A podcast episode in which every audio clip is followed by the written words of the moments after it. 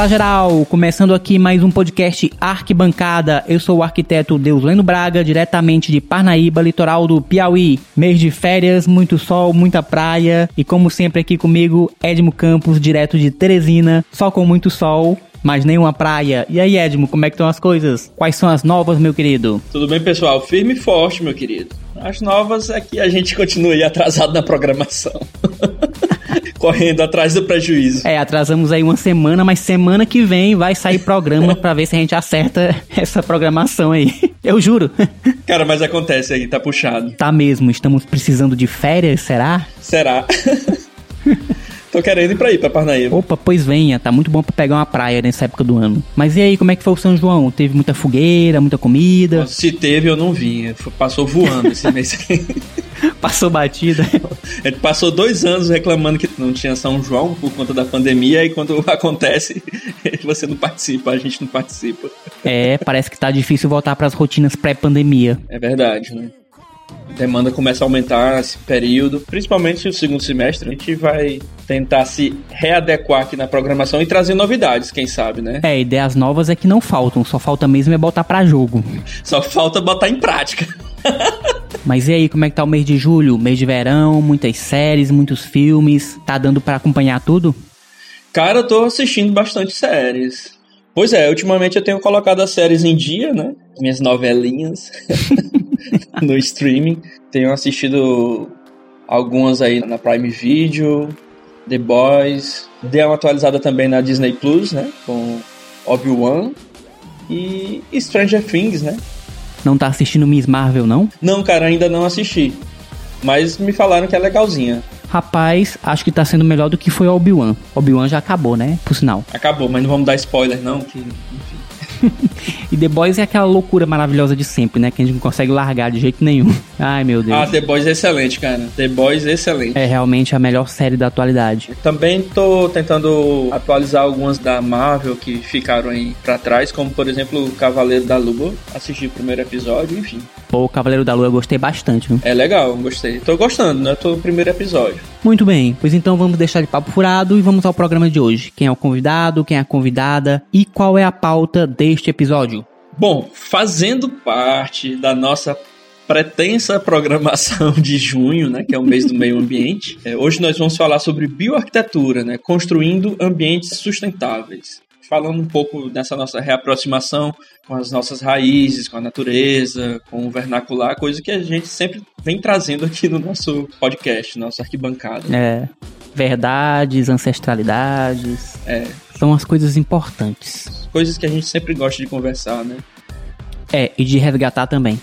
É bom, cara. E para falar sobre o tema que eu particularmente gosto muito, trouxemos aqui uma colega, uma amiga, na verdade, a Marília Vasconcelos, que é arquiteta e urbanista, formada em 2014, mas que se descobriu na profissão mesmo a partir das suas experiências imersivas na bioconstrução. É isso aí, vamos falar de bioconstrução e bioarquitetura, porque que toda bioconstrução e bioarquitetura é uma arquitetura ou construção sustentável, mas nem toda arquitetura e construção sustentável é bioarquitetura ou bioconstrução. Tá achando complicado?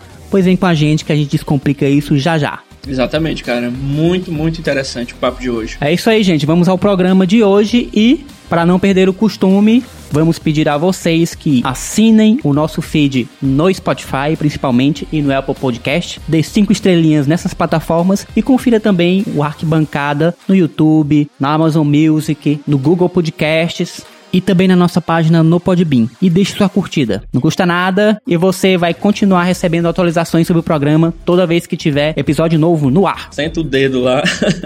Senta o like. Aquele like maroto. Compartilha com os amigos. E bora pro programa de hoje. Vamos lá.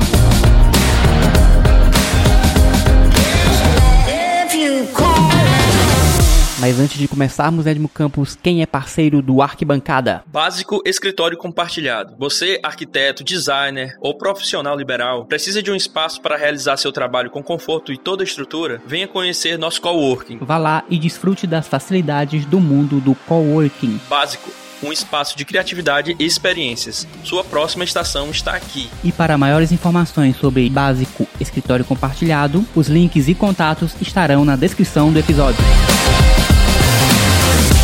Cara, a gente está aqui com a Marília, queria que ela se apresentasse, falasse aqui um pouco sobre a vida dela na arquitetura e urbanismo e o que levou a Marília a enveredar pelos caminhos tortuosos da sustentabilidade, né? Meu nome é Marília Vasconcelos e no momento eu estou trabalhando com bioarquitetura, mas ainda é um caminho árduo. Então, são pequenos passos que eu tô dando, mas também trabalho com arquitetura convencional. Mas eu comecei na arquitetura já pela bioarquitetura e depois é que eu fui buscando, na verdade, compreender os dois lados. Mas eu comecei mesmo a me interessar por arquitetura quando eu ingressei na bioarquitetura. Mas antes disso você fez arquitetura, né? É, exatamente. Foi o que te levou realmente de fato a fazer arquitetura que encantou nessa área? Eu vou ser bem honesta honesta, é, gente, porque na ser, verdade. Aqui a gente trabalha com honestidade. na verdade, eu entrei na faculdade de arquitetura bem perdida sobre a vida, sabe? Aqui em Teresina. Na verdade, o que eu gostava era de cálculo. Na época, o que eu sabia que eu gostava de cálculo, fui super mal encaminhada, porque na época, sendo bem honesta, o pessoal dividia mulheres para arquitetura e homens para engenharia. Então me orientaram que, como eu gostava de cálculo, melhor era cursar arquitetura.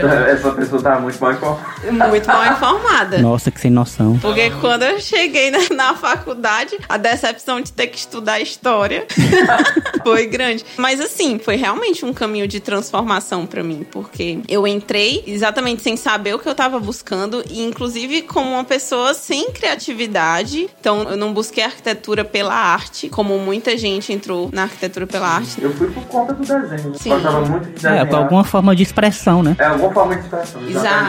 Você foi pelo lado mais pragmático da coisa. É, Eu fui guiada, assim, não sei, não foi muito calculado, não foi muito escolhido por mim, né? Ela não pergunta quem foi que te guiou, não, né? Foi um monte de adolescente que não sabia também.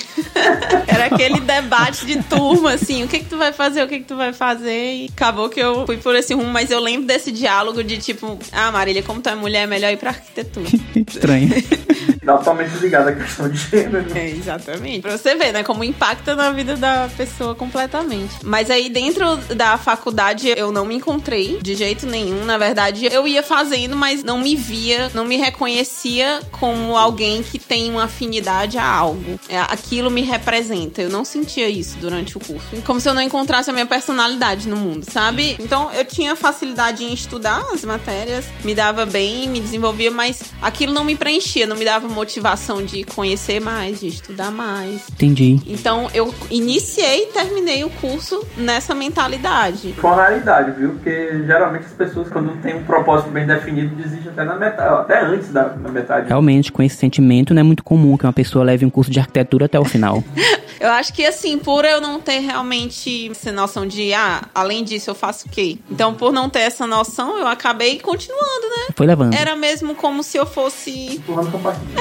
Eu acho que não existia em mim uma expressão de questionamento de por que que eu tô fazendo isso aqui, pra onde que eu quero ir. Eu só ia. Essa é a transformação que eu acabei sentindo quando eu entrei na bioarquitetura. Então, depois que eu terminei a faculdade, eu me vi assim, tá, o que que eu vou fazer? Eu não tinha motivação nem pra procurar trabalho, fazia uns bicos. Então, por isso que eu falo até que eu comecei já na bioarquitetura, porque eu fazia uns bicos, mas eu não colocava o meu nome à frente daquilo, né? Porque eu não me sentia representada. Então eu meio que ficava, tipo, eu faço uma parceria com um amigo, com outro, faço um bico, faço uma maquete, mas aquilo ali não tinha o meu nome, sabe? Você fez um tempo que trabalhou com loja de móveis, não foi? Foi o primeiro trabalho realmente que eu entrei. Quando formado, né? É, quando formada, isso depois de ter passado um, um tempo ainda em casa, porque depois de formada eu não entrei logo no mercado de trabalho. Eu ainda fiquei um tempo ali mastigando, acho que uns seis meses eu fiquei em casa, assim, naquele pós-formatura. Período sabático. É, aquele período sabático que eu vou fazer da minha vida. E aí eu não, eu tenho que trabalhar. Então vou começar. E aí entrei nessa loja trabalhando com interiores. E aí lá, como eu tinha muito tempo livre, eu comecei a pesquisar na internet mesmo, ver vídeos. E aí eu descobri o livro do Johan, um bioarquiteto que ele faleceu há pouco tempo. É o Johan van Lengen. Como é mesmo o nome do livro dele? Manual do Arquiteto Descalço. E é um livro bem famoso. Sim, aí ele foi assim o meu início Ah, tô aqui, tô sem fazer muita coisa, vou comprar esse livro e ver qual é. Comprei e aí comecei a folhear, nesse intuito de estudar mesmo arquitetura. E aí comecei a me interessar, comecei a achar muito bom, mas na época na internet você não via vídeo de bioconstrução, construção com terra, com bambu, como você vê hoje, né? Ah, sim. Você via uns vídeos de um minuto, alguém passando rápido numa obra com aquela qualidade bem baixa. 360, 240, 144 pixels por polegada. Ah, qualidade. Né? Era nesse nível. Ainda era aquela músicazinha de fundo, assim, bem. aquela qualidade.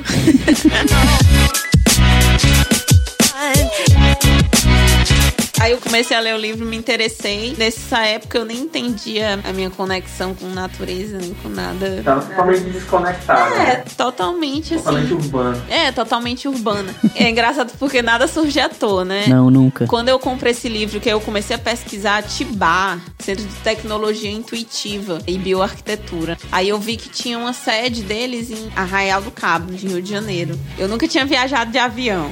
pra ter noção, foi a minha primeira viagem de avião. Comprei passagem pra fazer uma vivência de bioconstrução. Eu vou me jogar nessa. Foi a minha primeira viagem sozinha. Foi no Tibá, não? Foi no Tibar. Nossa, se jogou mesmo. Eu vi na internet que ia ter um curso, não tinha muita informação. Acho que foi um momentozinho de coragem, acho que voltou a energia, assim, de, de pessoa mesmo, né? Interna. Uhum. E aí eu fiz essa viagem, foram cinco dias. Foi quando? Ano? Janeiro de 2015. Eu lembro que era em janeiro porque em abril eu pedi demissão. É, foi um verdadeiro salto de fé, né? Um salto de fé, né, Deus? Foi tipo isso. Assassin's Creed aí, total.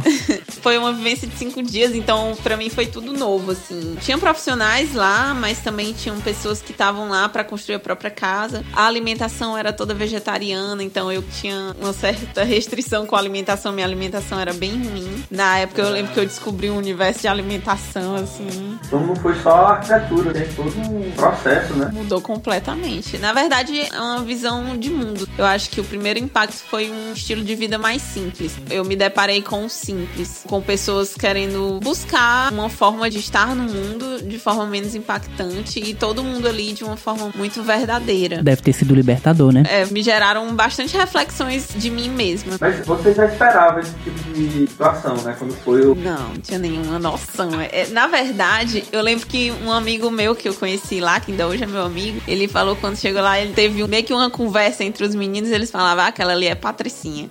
ali, no mínimo, foi o pai que pagou pra vir. Pô, taxou logo de Patrícia. Acho logo de Patricinha. Eu sei que depois dessa vivência, assim, abriu meu olhar, abriu muito. Tanto que eu, quando eu voltei pra Teresina, passou dois, três meses nesse trabalho, eu pedi demissão e aí fui fazer voluntariado na Argentina. Nossa, e foram só poucos dias, né? Que você teve essa vivência lá em Arraial do Cabo. Só foram cinco dias. Foi a minha primeira vivência. E já deu um baque, né? Foi aquele baque, né? Você passa, assim, cinco dias desconectados. Inclusive, quem deu o curso foi o filho do Johan, o Peter. E aí, mostrando várias técnicas de construção, a gente fez impermeabilizante com baba de cacto, a gente fez taipa de pilão. Fora as técnicas de bioconstrução, a imersão em si, as dinâmicas que eram feitas, sabe? De expressão do corpo, de expressão da fala. Tudo isso vai transformando você mesmo na forma de você se colocar no mundo. Então, eu cheguei como uma pessoa extremamente tímida. Sei lá, tem na dinâmica de apresentação, cada um faz uma dancinha, cada um faz alguma coisa, e eu ainda como uma pessoa extremamente reprimida. É tipo, eu não tenho a quem imitar, eu tenho que ser eu mesma e quem, quem que sou eu. Então, tudo isso gerou uma reflexão. Transformador, hein? É, na verdade, reflexões que eu fui fazendo ao longo de todas. Mas assim, a primeira já foi um baque, que eu fui compreendendo com o tempo. E aí você fez essa experiência de cinco dias, voltou com a cabeça virada e. Deu pouco tempinho, juntei o dinheiro ali, pedi demissão. Eu lembro meu pai na época me ligou, meu Deus, tu tá ficando doida. Agora que eu tô boa. É, quando a gente tá vivendo esses processos, todo mundo diz, meu Deus do céu, tá ficando doida, Marília tá perdida, na verdade. Meu Deus, a menina Tá me tá encontrando. No mato, morar no mato. Aí eu sei que eu juntei dinheiro e fui fazer voluntariado na Argentina pra população de baixa renda. Na verdade, a galera que vivia na rua mesmo. Tava chegando o inverno. A galera em situação de rua mesmo. Né? Situação né? de rua mesmo.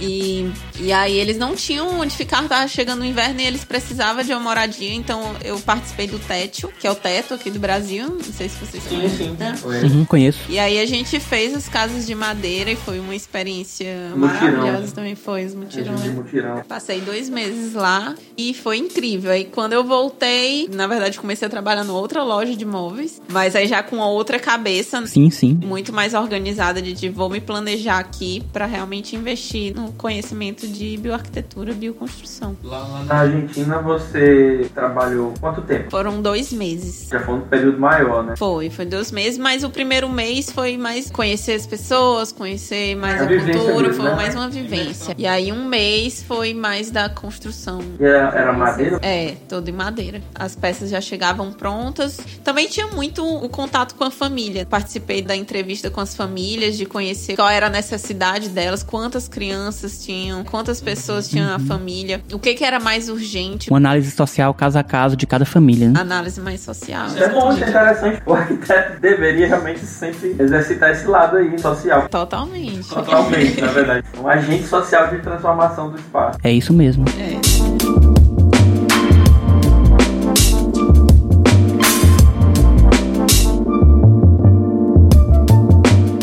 falando na questão da madeira, as peças eram de madeira de reflorestamento, não, né? Na época eu não cheguei a questionar isso. A madeira em si é uma bioconstrução. Sim. É um material que faz parte, está inserido dentro dos ciclos naturais. Sim, e a gente trabalhou lá com uma autoconstrução, porque por mais que fossem Nossa. profissionais ali guiando a obra, a família participava. Então as crianças estavam ali brincando ao redor, mas a mãe e o pai estavam ajudando a gente a construir a casa. Então também vai um pouco para essa linha da bioconstrução, que é a autoconstrução, né? Que é uma possibilidade. Exatamente, é interessante. Esse caráter educacional, né, multiplicador. É um direito, né, cara? A gente se questiona muito sobre essa questão da assistência técnica, mas se você for ver, o homem tem que ter um direito ao abrigo, né? É a nossa terceira pele. Sim, isso é muito básico. Tem a pele, tem a roupa, que é a segunda pele, tem a casa, que é a terceira, e a quarta pele seria o entorno. Então, a gente tem direito à moradia digna. Eu acho muito, muito, muito interessante esse trabalho de mutirão, esse trabalho social. Você pode até capacitar alguém para trabalhar no meio, multiplicar essa consciência. Sim, sim. Eu cheguei até a participar também, já dentro da bioarquitetura mesmo, que foi em Brasília com o pessoal do MTST. Teve todo esse mutirão também para construir com terra. Então a gente fez toda a estrutura da casa de madeira e aí veio gente do Brasil todo para ajudar a construir a casa. E foi lindo tinha criança, tinha adulto, todo mundo botando a mão na terra, todo mundo fazendo. Isso foi depois da experiência de Argentina. Onde foi, foi que você ficou lá na Argentina? Em Salta, é o interior mais pro norte. Bem interior mesmo. E aí depois, logo de cara, você foi pra essa experiência em Brasília, mas ficou nesse bate volta. Na verdade, quando eu voltei da Argentina, na verdade eu fui até um pouco preocupada, meu Deus, quando eu voltar, o que, que eu vou fazer? Só que lá da Argentina mesmo, consegui uma entrevista de emprego aqui. E aí quando eu cheguei, eu lembro até o dia, eu cheguei numa terça-feira, na quarta-feira eu tive a entrevista de emprego, na quinta-feira eu já tava Nossa, começando o trabalho. Que era numa loja de móveis, mas já pensando, eu já tava lá consciente do que, que eu queria buscar Uhum. Então já foi um trabalho que eu não tava tão away, assim. Sim, porque dessa vez você já tinha o objetivo de que o teu trabalho era só para financiar mais investimentos na área de bioarquitetura, né? Que era o que você descobriu que realmente queria fazer. Isso, Exato. exatamente. Já sabendo onde investir essa grana. Exatamente. Não desperdiçar. E assim, vontade de aprender também, porque na verdade, por exemplo, não tem como eu me afastar do conhecimento dos móveis, por exemplo, modulado. A gente precisa, às vezes, Sim. colocar algo no projeto. Então, na verdade, quando eu me abri pra arquitetura, eu também passei a ver esses outros detalhes da arquitetura como aprendizado mesmo. Então foi uma experiência de trabalho muito boa, mas eu não me acomodei nisso, que eu acho que o mais importante para mim foi não ter me acomodado. É uma lição para todos, né? Não se acomodar e ir atrás daquilo que faz sentido, né? Sim. Aí eu passei oito meses do trabalho com os móveis. E aí, durante ele, eu descobri um curso de bioconstrução online. Porque na época só o que tinha eram vivências de quatro, cinco dias no fim de semana, que custavam aí mil, mil quinhentos é um reais. Investimento, né, cara? É, era um investimento, não dava para ir todo fim de semana. E querendo ou não, era um básico. Você chega, tem toda uma estrutura da casa montada, você faz uma técnica, metade de uma parede, e você fica com vontade de aprender mais, né? Porque como é que você vai pra aplicar com Uhum. conhecimento básico, assim. Porque tinha que ter essa celeridade por conta do tempo, eram poucos dias, aí você precisa ter algo já pré-produção, digamos assim, Exato. para quando as pessoas chegassem ter essa agilidade. Era mais um introdutório, né? É você aprender a composição da terra, o manuseio da terra, quais as técnicas possíveis. Então ali ele abre o leque de possibilidades, mas aí eu não via onde aprofundar isso. Então eu vi o curso de um ano de bioconstrução. Eu, nossa, um curso de um ano Online, online. período pré-pandemia, né? É, quando os cursos online não estavam tão difundidos como hoje em dia. 2017, isso. Mais ou menos maio, junho de 2017. E aí ia ter uma vivência em setembro. Vivência de uma semana, que seria como quase uma conclusão do curso. Uhum. E aí eu fiquei estudando. Eu lembro que na época minha mãe, minha filha, curso online. Isso é dinheiro jogado fora. Aí um monte de gente ganha dinheiro. pois é, na- mas na época gerava uma desconfiança na época. Naquela época que eu lembro era o começo dos cursos online, começou a pocar curso de tudo que é área naquela época. É. Hoje em dia agora tem várias plataformas. Né? Exatamente, o pessoal começou a montar plataforma depois. E aí eu sei que eu fiz esse curso online, fiquei estudando. Eu lembro que no trabalho eu abria, ficava assistindo algumas aulas quando tinha um tempinho ali. E aí em setembro fui pra fazer a vivência. E aí eu voltei pra casa sete meses depois. Cara, aí sim, aí foi. Você viveu e conviveu. Foi. Eu pedi até demissão do trabalho um tempo antes de ir. Assim, alguns meses antes, porque eu já tava meio que saturada ali daquele trabalho, sabe? Eu não, eu não conseguia mais estar estudando aquilo que eu tinha afinidade e ficar ali naquele trabalho maçante, sem perspectiva. Então, não, consegui juntar aqui um dinheirinho, eu vou focar aqui no estudo mesmo. E aí, em setembro, fui, passei uma semana perto de Chapecó. Eu esqueci o nome, no Rio Grande do Sul. Hum, bem ali na fronteira com Santa Catarina. É, e aí foi uma semana mais ou menos aprendendo sobre várias técnicas, a gente fazendo várias vivências. E aí lá era assim, tinha um rio que passava. Nossa. A gente descia uma ruazinha, assim, tinha um rio. Acho que essa cidade acho que tinha 15 casinhas mais ou menos. Era um interiorzinho mesmo, bem interior. Nossa, era um povoado, né? Povoadozinho, é. Então, o contato com a natureza lá Era bem próximo, né? é. Espelho não tinha no local. Então, o baque, assim, Olha pra mulher, só. né, que chega. Eu lembro que pra mim essa questão de chegar e não saber quem eu sou foi ainda mais forte do que na primeira vivência. Porque a gente, sendo bem honesta aqui da realidade das mulheres, eu lembro que a gente ia pra obra no outro dia de manhã e na época eu tinha o quê? 26 anos, 26, 27. Eu não conseguia me enxergar sem maquiagem. Era assim, meu Deus, acordar, tomar um banho e não passar a maquiagem pra mim era um choque. Assim, de você tá ali com aquela cara limpa. Você vê o tanto que, na verdade, a realidade é maçante pra mulher, né? Uma perda de conexão com o seu próprio estado natural, né? Gente, que loucura é essa? E hoje em dia tem gente que não consegue nem se olhar no celular sem fio. Exatamente. As pessoas se deformam por não se reconhecer como realmente são. E eu entrei nessa reflexão e fiquei. É uma reflexão muito interessante. né? É, eu ficava assim, como que eu não consigo reconhecer o meu próprio rosto sem maquiagem? E ao ponto de você se sentir meio envergonhado mesmo de estar ali com o rosto que você acorda. E aí eu lembro que eu prometi pra mim mesmo que ia passar um tempo sem usar maquiagem pra eu voltar a me reconhecer como eu realmente sou. Então teve toda essa reflexão em relação a tudo na vida. Foi na época que eu virei vegetariana. Nossa, um mergulho profundo em si mesmo, hein? Foi. Eu já tinha, assim, uma sensibilidade com a causa animal. É verdade, né? É verdade. Eu lembro que tu comentava muito. Eu já tinha essa sensibilidade com a causa animal. E aí, com a questão do meio ambiente, foi uma mudança total, né? Tipo, aqui, até os 18 anos, nem verdura eu comia. Nossa, que mudança. Era só carne e arroz branco. Se tivesse cebola, não comia. Então, mudou completamente. Eu comecei... Porque, junto à bioarquitetura, eu fui tendo contato com a agroecologia também. Passei a comer alimentos menos industrializados, muito mais naturais, né? Uma alimentação muito mais natural. E lá naquela comunidade, praticamente todo mundo era vegano mesmo. Então, a gente colhia coisa da horta, se alimentava muito melhor. E aí, você sente a sua energia vital mudar. A disposição para fazer as coisas, a criatividade. Que massa. Nossa, a criatividade eu lembro que se transformou. Eu tinha uma expressão muito maior. Eu conseguia perceber isso mudando, sabe? Que legal. Então foi um start assim pra minha vida realmente.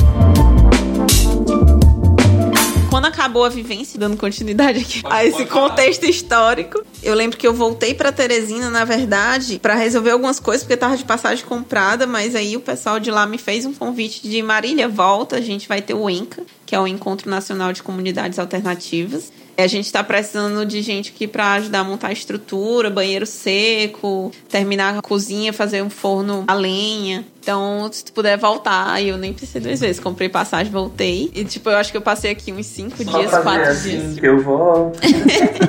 Nossa, e aí de lá eu passei um mês ajudando a montar essas estruturas dos banheiros secos, foram feitos com madeira. Aí a gente fez o forno de terra. A gente tentou montar uma geodésica gigantesca, Uau. mas não deu certo. Eu lembro que nessa época eu percebi que é, tem que ter um pouco de cuidado com algumas partes aí, né? Que Não dá pra fazer a bioconstrução de qualquer jeito. Uhum. A geodésica, só explica um pouquinho o que é a geodésica, pra quem não sabe. A geodésica É uma construção. É, feita por elementos, são peças de encaixe, né? Você vai fazendo encaixes nas peças e ela fica autoportante. E aí dá pra fazer com vários materiais. Isso com a intenção de tornar um. Era pra ser uma cozinha. E aí depois existem vários tipos de vedação que você pode fazer. É uma estrutura modular feita com elementos naturais, no caso, né? Isso. A gente fazia o elo de peças metálicas mesmo, mas as hastes eram madeira.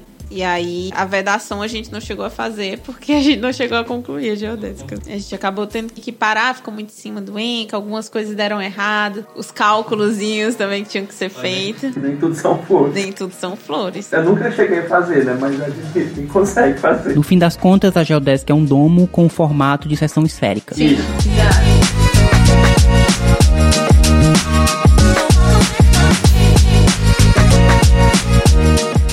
é que era a rotina lá no teu dia a dia? Como é que funcionava? Só pra gente entender melhor como é é esse processo. Assim, a vivência de, de bioconstrução, assim, mais forte mesmo, que foi na Bahia, era um programa de, de aprendiz. Eu tava em Serra Grande, na Bahia. A gente recebia uma quantia pra comprar alimentação, pro sustento, né? Pro básico. A gente ficava acampado. A minha barraca Era barraca mesmo. era a barraca mesmo. Então a gente ficava acampada no mesmo lugar da obra. Me arranjaram um colchão, mas eu passei assim uns 15 dias dormindo mesmo, quase no chão. Minha coluna nunca mais foi a mesma. Ganhou em algumas coisas, perdeu em outras. Nada, mas na época eu lembro que. Gente, é doido, porque eu lembro que eu fiz cirurgia pra sinusite, tirar um desvio e tudo mais, e nada curava minha sinusite. Minha gente, era assim, uma semana depois da cirurgia eu tava do mesmo jeito. E o médico diz: Meu Deus, nunca vi uma sinusite tão inflamada assim. E essa época que eu tava dormindo dentro da barraca, tinha um cajueiro assim em cima. Na hora que eu acordava, a primeira coisa que eu vi era a folha do cajueiro assim, caindo. E eu não tinha sinusite na época. Olha só. Eu respirava tanto ar puro, eu não tinha problemas respiratórios, sumiram todos. Foi muito forte pra mim, porque quem não respira direito, né? Quem funga o dia inteiro. Sim, que alívio. Na época, pra mim, foi nossa senhora. Então, todo esse tempo eu só tava precisando do ar puro. E aí, desde então, eu não durmo mais de ar-condicionado. Não tem quem faça. O que é que um ar puro não faz? Mas como é que começava o teu dia? Além dessa benção de não ter problema respiratório. E a rotina é: sete horas da manhã em ponto, tinha que estar lá na obra. A gente terminava. Sete horas da madrugada. É, sete horas da manhã a gente já tinha que ter tomado café, tá no ponto, com os materiais tudo organizado. E uma hora da tarde a gente encerrava pra ir almoçar e a tarde era livre. Lá na Bahia a gente tava trabalhando com a Irina Biletska e o Gonçalo. Eles são um casal. E aí ele é bioconstrutor e ela é bioarquiteta. Então ela elaborava os projetos e ele que tava lá na obra, realizando esses programas de aprendiz, orientando. E aí a gente tinha um grupo de mais ou menos uns nove homens pedreiros mesmo, que sabiam o convencional e estavam ali aprendendo, estavam ali sendo orientados, mas ainda assim, cabeça um pouco fechada, a gente percebia. E aí tinha os aprendizes, que eram mais uns quatro homens, e eu, mulher.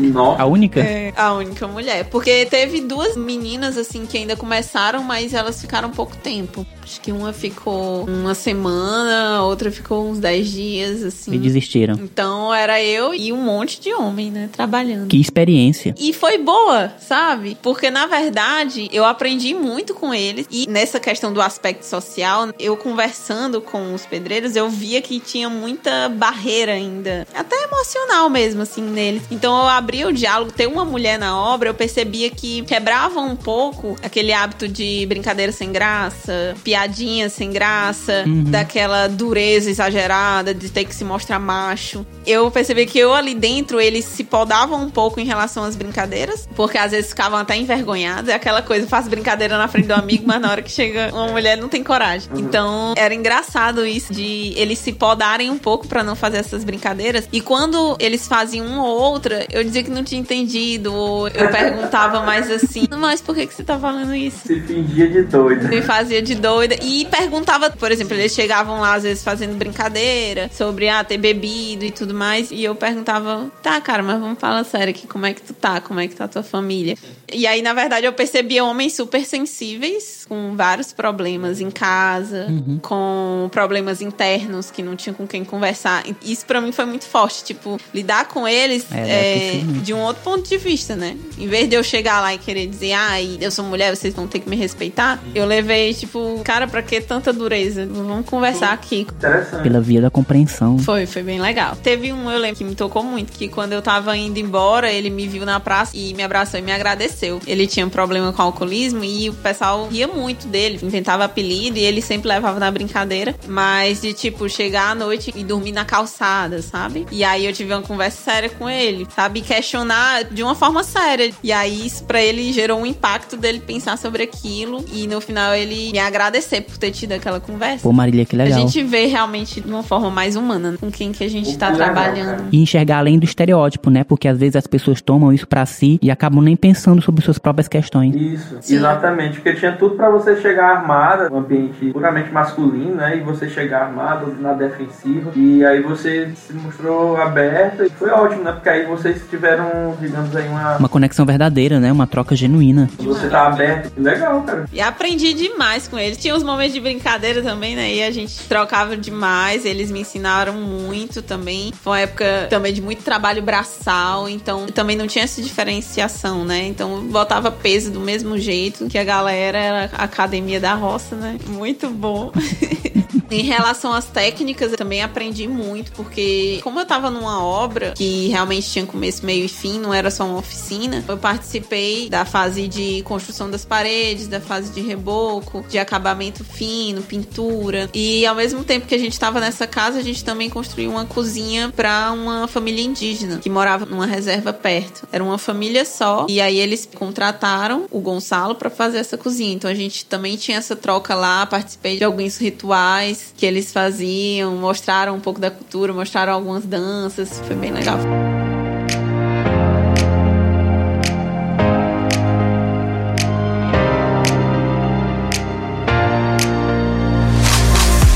Marília, eu queria que tu explicasse um pouco aqui qual a diferença da arquitetura para bioarquitetura. Vamos lá, né? Porque tem muito termo. Para mim, até no início, assim, era um pouco confuso também. Porque, na verdade, a bioarquitetura, ela é uma arquitetura viva. Então, além da arquitetura vernaculada, a gente aproveitar realmente os materiais que a gente tem disponível naquele local, naquela região. Mas a diferença mesmo da arquitetura para bioarquitetura é que a bioarquitetura é uma arquitetura viva, né? O próprio nome já está dizendo. Arquitetura arquitetura viva. Então, além do uso de materiais naturais, o ideal é que seja uma casa que tenha vida, respire, que é o que a gente encontra realmente na construção com terra. Sim, então, a bioarquitetura não é só a construção com terra, mas também é a construção com terra. Então, além do uso de materiais naturais, a terra ela permite que a umidade do ambiente ela fique sempre se renovando, ele se mantém constante, então isso reduz problemas respiratórios. Energeticamente é algo vivo, né? Não é um material que passou por inúmeros processos industriais.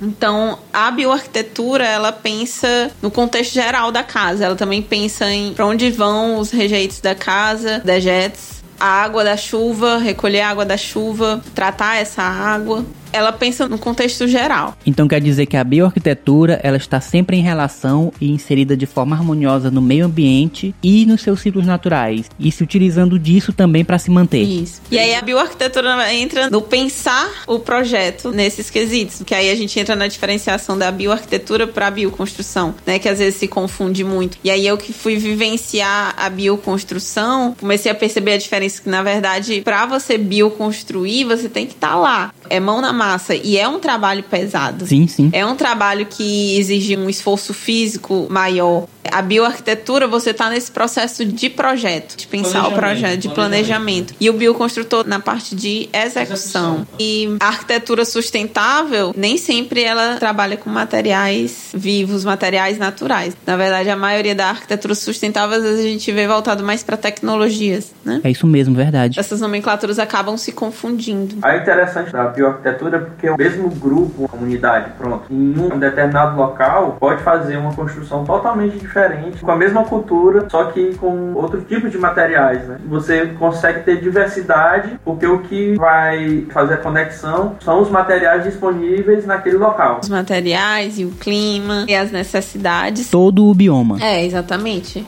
A gente já falou aqui que nem tudo são flores. E quais foram os maiores desafios que você encontrou ou ainda encontra na bioconstrução e na bioarquitetura? Na verdade, uma dificuldade quando a gente entra nessa questão da execução, por exemplo, eu como arquiteta mesmo, que eu entrei na bioarquitetura e na bioconstrução, mas sem ter noção de estrutura, sem ter noção de execução e gestão de obra. Então, isso para mim ainda é uma dificuldade assim de encontrar engenheiros para estudar essas técnicas e poder fazer essa parceria para executar um projeto projeto completo. Que envolva questões estruturais, né? Que você, digamos, não domina, né? Que é, é, o caso da gente também aqui, né? A gente precisa das parcerias dos colegas engenheiros, nesse caso aí, das estruturas e instalações. Eu já até tive contato com alguns que quiseram aprender, que quiseram se envolver, mas ainda não sentem confiança na técnica. Apesar da gente já ter algumas normas, às vezes eles superdimensionam, colocam estrutura onde às vezes não tem necessidade. É, porque é a cultura do concreto. Exatamente. A engenharia convencional sempre trabalha na margem de segurança elevada. É, elevada. Majoração, né? E questões também de bibliografia sobre ensaios, né?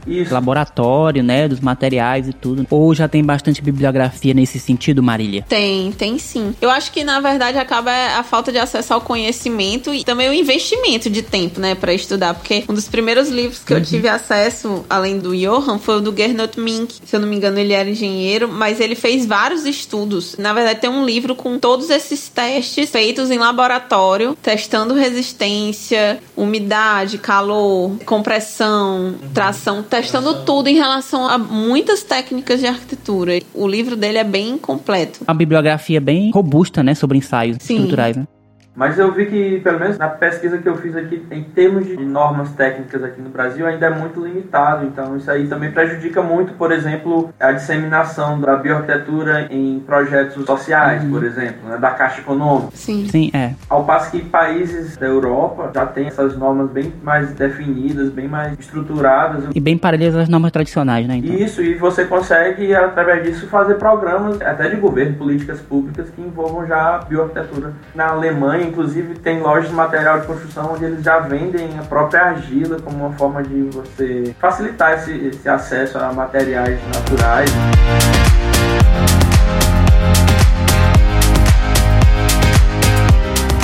É, enquanto isso aqui no Brasil a gente vive uma homogeneização de técnicas construtivas, né? A gente busca construir igual no sul do país, no sudeste, no norte, no centro-oeste, no nordeste, como se o clima fosse uma coisa só, como se a cultura fosse uma coisa só, como se as necessidades fossem uma coisa só, como se a incidência solar fosse uma coisa só. Eu acho que isso aí limita muito. Engraçado, o que a gente chama de construção convencional deveria ser a bioarquitetura. É, porque tradicionalmente ela foi substituída, né? o convencional foi substituído. Essas técnicas mais modernas, né? É, industriais, né? Mais, é, com produtos industrializados. Mais industrializados, né? é, produção industrializada. Não, essa questão que é exatamente o que foge completamente da sustentabilidade. É essa busca por industrializar e repetir muito do outro, né? Essa perda de personalidade da sociedade, que inclusive nas casas a gente vê todo mundo colocando ar-condicionado em tudo e nada tem beiral e chove, você fecha a janela, todo mundo com problemas respiratórios, cada vez mais, pessoas com sinusite, rinite, asma. É, e parece parece que a casa tá sempre em guerra com o meio ambiente em que ela tá inserida. É uma loucura. Exato. Não tem uma conversação. E na hora de descanso, todo mundo busca a natureza, né? E não é? E aí eu acho que pandemia, na verdade, trouxe uma nova forma de ver isso. Eu vi muitos clientes querendo transformar. Teve uma casa de uma cliente que a quintal era todo concretado, ela mandou quebrar tudo, a gente fez um projeto de jardim, porque ela não aguentava ficar na piscina de tanto calor que fazia. Virou tudo jardim, a gente transformou tudo. Teve outras pessoas já querendo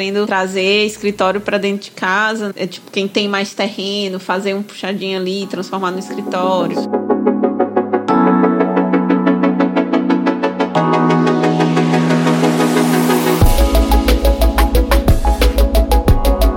Dia desse eu tive que pintar o meu quarto lá no apartamento. Eu fiz uma tinta de terra com seis reais e deu tudo certo. Legal, Muito legal, massa. muito bom. E você consegue várias cores, né? E vários tons de tinta. É muito legal essa técnica de tinta com terra. Muitos tons. Aliás, como é que é feito mesmo a tinta de terra? Com terra, né?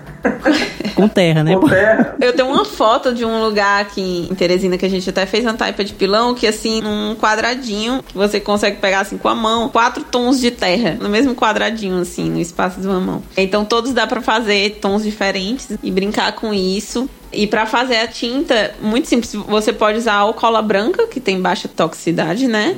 Ou você pode fazer tipo um grude com maisena. Aham. Ah, cara, o famoso grude de cola cartaz. Grude da pipa. É. Da pipa, do papagaio. Você deixa a argila descansar de um dia ali pro outro na água pra ativar bem as partículas. Depois peneira e aí mistura com cola branca ou com o grude. Legal. Deve ser semelhante também, porque argila, cerâmica, né? Digo, vasos, esculturas, a gente usa também a própria argila para pintar também, fazer uma composição com a própria argila para fazer uma pintura diferente. Dependendo da cor da argila, ela, na hora da queima ela muda. Ela muda de cor. Aham. É, se pegar vários afloramentos de terra, você consegue vários tons. Os calcários, os mais argilosos, os mais arenosos, você consegue uma variedade bem grande. Sim. O que eu queria perguntar para a Marília aqui era sobre as técnicas de bioarquitetura, de bioconstrução. Ela poderia aqui citar para a gente aqui as principais aí que ela viu e de repente qual seria a técnica que ela imagina que se adapte mais aqui ao nosso caloroso Piauí.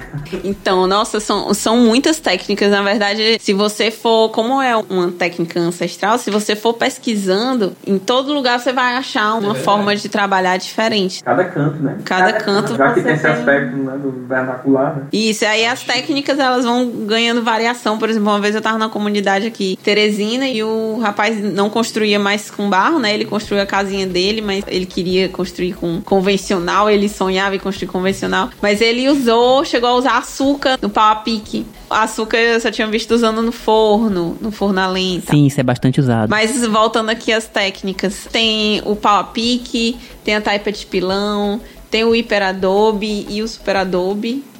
O hiperadobe ele foi uma técnica adaptada do superadobe, que é a terra ensacada. Escreve pra gente aí cada um deles, assim, ligeiramente. Vamos lá, o pau a pique é aquela trama de madeira, que é a, a taipa de mão, né? Que é o que a gente mais tem aqui. É a taipa de a gente vê um monte de casinha assim. É, que foi inclusive estigmatizada, né, por conta do barbeiro e da transmissão da doença de Chagas. É que, na verdade, a indústria do cimento chegou com tudo, né? Um dos meus professores de bioarquitetura disse que na época que ele tava, assim, indo mais pra esse meio, ele lembra de um outdoor que dizia assim, ah, casa de terra nunca mais, casa de pau a pique nunca mais. É engraçado, agora o Deusan falou desse fato aí do barbeiro, né? Eu lembro que tinha nos livros da gente de geografia, de. de- Eu não Exatamente. lembro da USPB, não lembro exatamente. Isso começou nos livros daquele programa do governo federal do tempo da ditadura chamado Mobral, que era de alfabetização de adultos. E essa questão do barbeiro e da doença de Chagas atrelado à taipa de mão ou pau a pique, depois passou também para o ensino regular de crianças. E isso também era questão de lobby da indústria do cimento, para substituir as casas de taipa e construções de terra diversas que tinham pelo país por construções em alvenaria. É verdade. Exatamente lá que a gente aprendia que era uma evolução. Não tem mais. Casa de pau a pique, né? Evoluiu a indústria farmacêutica.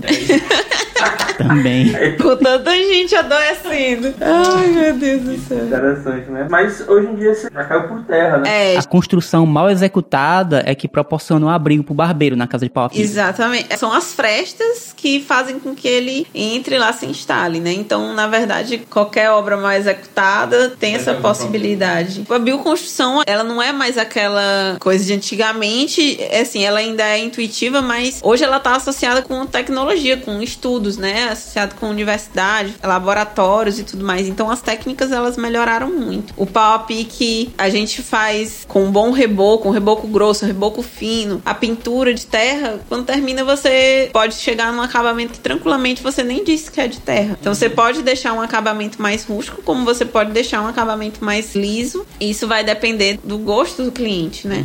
E às vezes a gente tem muito preconceito achando que a construção com terra é algo rústico. Quando na verdade não. O Gonçalo que eu trabalhei, ele era bem metódico. Então as coisas dele eram muito lisinhas, eram tudo muito bem feito, era um traço muito perfeito. Então ele tinha essa excelência. Só que como a bioconstrução tem esse teu também da autoconstrução, Sim, sim. então tem muitas famílias que constroem as próprias casas, nem sempre a gente chega nesse acabamento. E Nível aí técnico, né? Mesmo nível técnico. não não chega no mesmo nível técnico. Então, algumas pessoas veem e acham que é a casinha rural. E tem várias técnicas.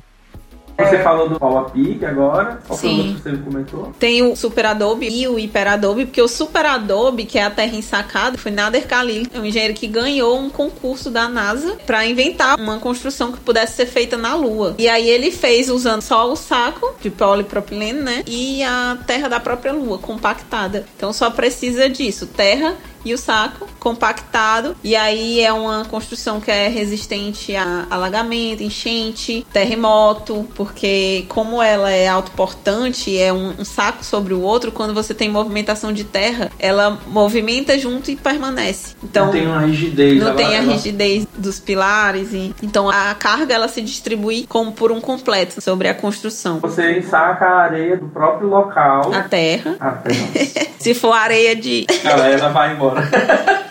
Você vai e saca a terra, e aí você sobrepõe um ao saco ao outro, Isso. formando uma trama, né? Isso, formando uma trama, exatamente. É porque a, a gente às vezes fica confundindo essas nomenclaturas, né? De argila, terra, Areia. areia. E a terra ou o barro é uma composição de argila, areia e silt. E aí a gente, inclusive na construção com terra, não é só pegar qualquer terra. Isso é uma das fazer um dificuldades. teste, né? Isso é uma das dificuldades. Que bem aqui a gente tem um tipo de terra, a gente anda aqui 100 metros e a gente tem outro tipo de terra, completamente diferente.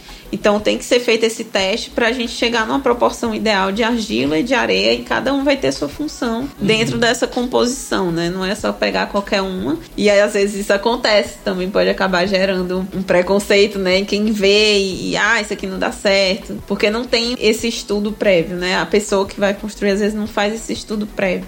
E não pode ter matéria orgânica. Não é um produto que já vem pronto, né? É você mesmo que vai construir o material, você tem que tomar todos os cuidados, cuidados com contaminantes. Por isso que é importante também a disseminação através do mutirão, né? Sim. Fazer parte do processo, né? Como você falou da bioconstrução. Sim. Eu tomo bastante cuidado, inclusive, quando eu vou falar sobre a autoconstrução, porque sim, ela é possível, mas com a ajuda de um profissional. Sim. Né? Porque, na verdade, eu já vi também muita divulgação a respeito de construir você mesmo. Tem até um canal no YouTube de um casal que foi fazer por conta própria, a casa caiu e aí eles tiveram que chamar um profissional. Porque não teve todo esse estudo de estrutura e tudo mais. Então, é É possível. um mutirão assistido. É exatamente, é um mutirão assistido. Supervisionado e seguindo um projeto. Exatamente. O projeto ele tem que existir, tem que ter esse planejamento prévio e aí na hora da execução você tem aquele acompanhamento e aí todo mundo pode participar com a orientação. Sim, sim, planejamento é fundamental. E quanto ao Hyper Adobe, como é que ele funciona? Ele é parecido com o Super Adobe ou não tem nada a ver? Na verdade, o Hyper Adobe já foi adaptado por um brasileiro, porque o Super Adobe, a sacaria, ela é toda fechada. Então, depois que você constrói, você tem que queimar toda a sacaria pra poder rebocar, porque senão não adere no saco, né? O reboco é a pintura. Ah, o acabamento O acabamento né? posterior não vai colar ali na superfície. Então, só que assim, o Super Adobe ele é bom para construir na chuva. Se você tem regiões muito chuvosas, o saco tá protegendo a terra que tá dentro, né?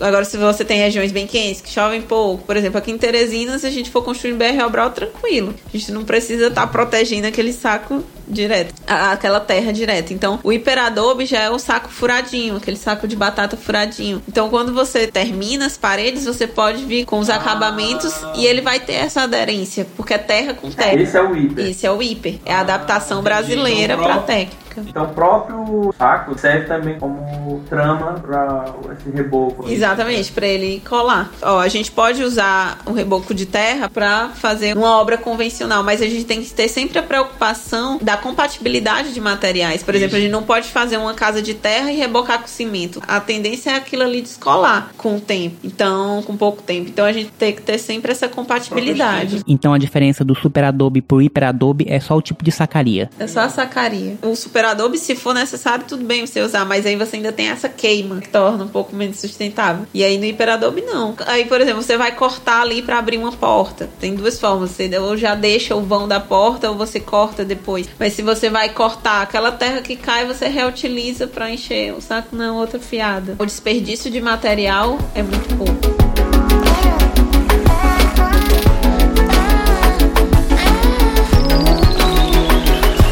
Muito bom. E taipa tem mais tipo também, né? Eu falar até que a diferença é que pau a pique, você constrói primeiro a estrutura da casa e depois você faz as paredes. Porque o pau a pique é vedação. Então você pode fazer toda a estrutura da casa e depois ir só preencher as paredes. A gente tem o cobre, é uma maçã assim com bastante palha. Ele é mais usado em regiões bem frias, né? Ele tem uma espessura grande e você vai diminuindo a espessura à medida que você cresce com ele. E aí você pisa o barro, mistura bastante com palha e aí ele fica mais ou menos na espessura ali do Só que aí é essa técnica de você empilhar o barro. Assim como o pau a pique, você cresce uma quantidade, espera a terra secar, aí depois no outro dia que você continua subindo. Um, dois dias depois que ela seca, aí você continua subindo. O cobre você tem que ter um pouco mais cuidado, porque é você empilhando terra sem uma estrutura. Então você tem que tomar cuidado para você não entrar demais para dentro da casa e acabar causando uma instabilidade ali. O pau a pique você tem uma trama para você colar o barro nele. O hiperadobe você também tem que tomar é autoportante, mas você também tem que tomar cuidado de estar colocando uma sacarinha acima do outro, conferindo o prumo, os alinhamentos tudo certinho. E o cobre, como é na mão mesmo, você colocando na mão, eu na minha visão é um cuidado ainda maior de você estar conferindo esses detalhes para você não ter nenhum desabamento. Como qualquer outra construção. Como qualquer outra construção. Sim, sim. E tem mais um tipo de taipa, né? Que é a taipa de pilão. A taipa de pilão é uma terra comprimida, como o hiperadobe. A gente tem a terra ensacada e a gente tem um pilão que vai compactando essa terra. E na taipa de pilão, a gente tem ela numa forma. Então é feita uma forma de madeira, de metal, e aí você coloca aquela terra dentro e pila. Ela vai mais ou menos as mesmas composições do hiperadobe. É uma terra mais arenosa, e aí ali você pode, dependendo da terra, você coloca um adicional de, de cimento ou não, dependendo da necessidade, né? Mas basicamente ela terra, terra arenosa e você compacta e vai subindo as camadas. É feito em formas que vão dar o formato, né? E a espessura da parede. É, elas são parafusadas e aí você coloca a terra no meio, vai compactando e aí depois você desparafusa, retira a forma, coloca em cima, depois de secar você coloca em cima, faz o mesmo processo e aí vai subindo assim as paredes. E o pilão é por conta do pilão, né? Não É. apiloamento. Né? Isso, ou, a- ou é na força bruta ou então ou então você usa o mecânico, né?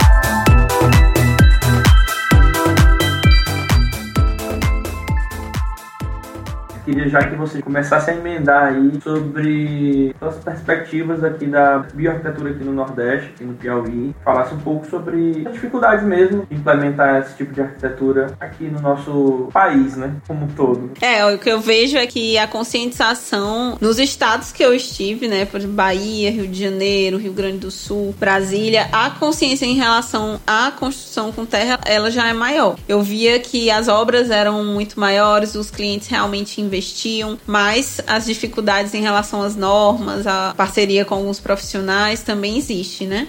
É, aqui em Teresina, eu sinto falta dos profissionais, dos engenheiros para fazer essa parceria e os clientes também. Eu já tive assim alguns clientes que queriam, mas tinham uma ideia um pouco errada da bioconstrução de ela ser mais barata. Hum. É aquele negócio, eu quero investir, mas contanto que eu não gaste mais do que a convencional, senão eu faço convencional. E aí a gente perde a questão da importância real da bioconstrução. Que além de ser sustentável, Ah, é boa para o meio ambiente, é boa para Claro. pra gente. Tem que lembrar que o projeto é um esforço temporário para um benefício permanente. né? Permanente, exatamente. Então, o que gera de benefício pós-obra Sim, é algo muito maior. em relação à qualidade de vida, saúde, enfim. é uma mudança de pensamento, né? Exatamente. se a gente sempre colocar a questão do financeiro na frente, a gente não evolui, né? Tem que ter essa mudança de paradigma mesmo pra começar a construir diferente. Eu, assim, eu vi com alguns clientes que prefiro ir pelo convencional, prefiro não me arriscar aqui, se não for mais barato. Já começa com um preconceito, né? Ah, é bioconstrução, bioarquitetura, vai ser mais barato. Então eu vou fazer só por causa disso. Esse é o único benefício que eu quero, né? Sim, exatamente. E aí, na verdade, é um benefício que nem sempre existe. Se você chega e diz, ah, eu quero construir aqui, eu quero participar da construção, eu mesmo vou participar.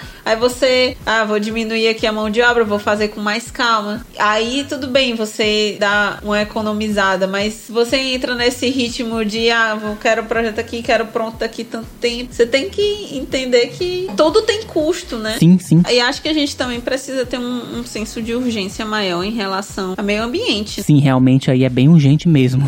Acho que às vezes a gente fica assim, ah, eu quero ser sustentável, contanto que não mexa na minha zona de conforto. É, eu sou sustentável, mas eu também não quero deixar de fazer um churrasco, um estragando comida, estragando carne. Ah, eu quero ser sustentável, mas não quero deixar de comprar a roupa do ano, sabe? Eu não quero repetir roupa. Então, na verdade, tem que ter um repensar sobre um contexto geral, né? É, não pode ser só uma estética do sustentável, né, cara? É, você vai mexer na zona de conforto de todo mundo, inclusive na sua. Não tem como escapar disso. É verdade, cara. Eu acho que talvez seja a maior dificuldade. cara. É a mudança realmente de paradigma da sociedade. É, de reconhecer que tudo tá interconectado. Acho que sustentabilidade pra mim hoje, resumidamente, é simplicidade. A gente tem que voltar à simplicidade, sabe?